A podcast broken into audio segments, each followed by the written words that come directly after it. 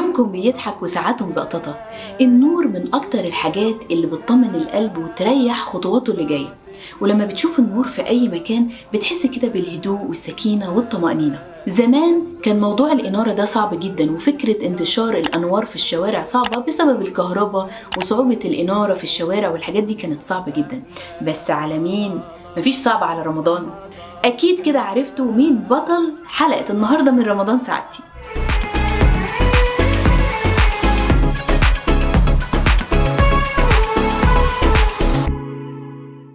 أيوه بالظبط الله ينور عليكم. بطلنا النهارده هو الفانوس.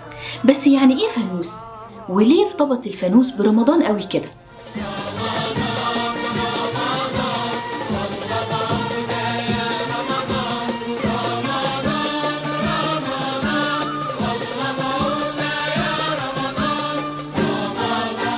اولا كلمة فانوس هي كلمة يونانية الأصل. مشتقة من الكلمة الإغريقية فانس وده معناها وسيلة من وسائل الإنارة. وفي لغات تانية اسمه فناس يعني جاية من الكلمة العربية نمام وهو الشخص اللي بيتكلم أو يكشف عيوب الناس من كتر كلامه عنهم. ومن هنا جات فكرة إن الفانوس بيكشف الضلمة والعتمة ويحولها لنور. ثانيا ارتباط الفانوس برمضان فيه كذا حدوتة. مثلا أيام الدولة الفاطمية كان الخليفة بيطلع وبيروح يستكشف هلال رمضان زي ما قلنا في الحلقة الأولى قبل كده وكان الأطفال بيطلعوا معاه وبيمسكوا الفوانيس عشان يشقوا عتمة القاهرة وفي نفس الوقت عشان يفرحوا بقدوم الشهر الفضيل ويولعوا الأنوار والفوانيس.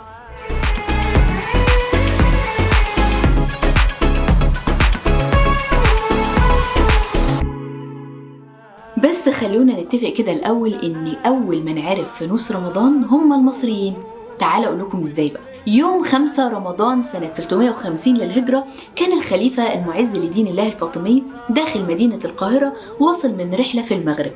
فالشيوخ والأطفال والناس كلها راحت تستقبله فين؟ عند أطراف الصحراء الغربية من جهة الجيزة. وكانوا مولعين الشموع والفوانيس عشان يستقبلوه في موكب مهيب ويرحبوا بيه. الرحلة نفسها كان هو وصل والدنيا ليل كانت عتمة. فالمنظر بتاع الفوانيس والشموع المنور بالليل عجب الخليفة المعز لدين الله الفاطمي وهو جاي. من وقتها قرر إن الإنارة تكمل بالشكل ده طول رمضان وتفضل الفوانيس والشموع والإضاءة والإنارة معلقة على أبواب الجوامع والمنازل وتكفل هو بإنارتها. ومن وقتها بقى تقليد رسمي من تقاليد رمضان. حد أخد باله إن إحنا خلصنا تاني حدوتة؟ خطفتكم أنا صح.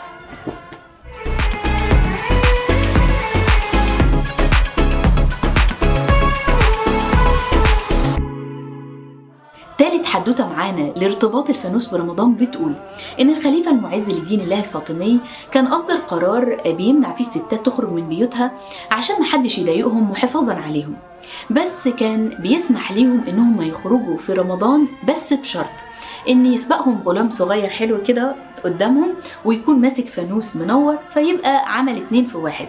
عرف اللي جاي في الطريق من الرجالة إن في ست جاية وعشان كمان تبقى هي ماشية براحتها وحمايه ليهم. شوف يا أخي الجمال والأخلاق والأدب والرقي.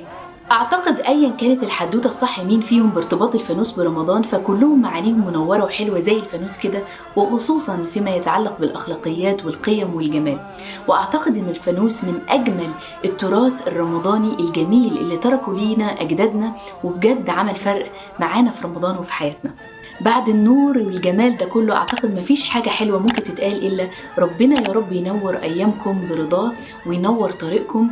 واستنونا مع بطل جديد من أبطال رمضان سعادتي وما تنسوش.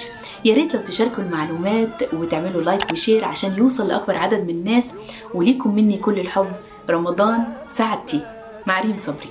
برنامج رمضان سعادتي برعاية شركة Empower أول شركة وتطبيق للصحة العقلية والنفسية للشباب في الشرق الأوسط.